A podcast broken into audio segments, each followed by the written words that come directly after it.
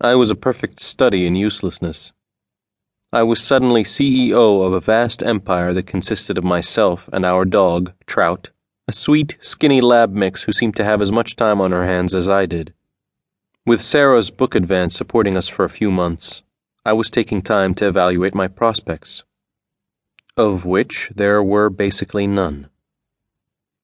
I set up a makeshift office in the basement and spent my days reading and then hiking the nearby mountains with Trout. And then I'd come back home and maybe stack wood or something to make myself look busy until dinner. But really, I'd reached a kind of impasse. So was this what life added up to?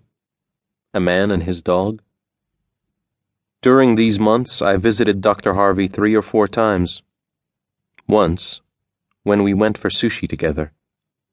Harvey vaguely mentioned that he needed to take care of some business out west. Before leaving Kansas, he'd had a little fender bender, so there was the matter of meeting with insurance people. And then he said he was hoping to get to California to see several neuroanatomists who'd studied pieces of Einstein's brain. But, most important, he wanted to meet Evelyn Einstein, the granddaughter of Albert, who lived in Berkeley although he didn't explain why. I assumed he might be facing down some late in life desire to resolve the past with the Einstein family once and for all. Or, before his age permanently grounded him, maybe he wanted to hand the brain over to the next of kin. He mentioned these things to me offhandedly, and I took them in. It was nearly time for me to go, and I was calculating the hours and contemplating the traffic back to Maine and without hesitation I blurted, I could drive you. It surprised even me. Harvey regarded the mountain of wasabi on his plate with a quizzical expression.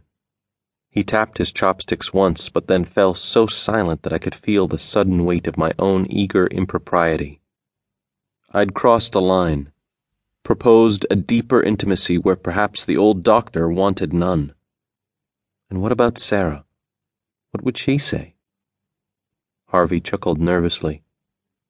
Heh heh. Like two chops of wood.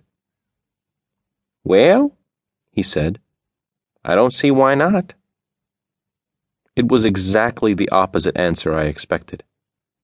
And yet, doped on the incessant music of tinkling harps and a heady shot of Te Maki, we'd somehow resolved that Harvey and Einstein's brain were going to California and that I, the directionless one, was going to drive us there.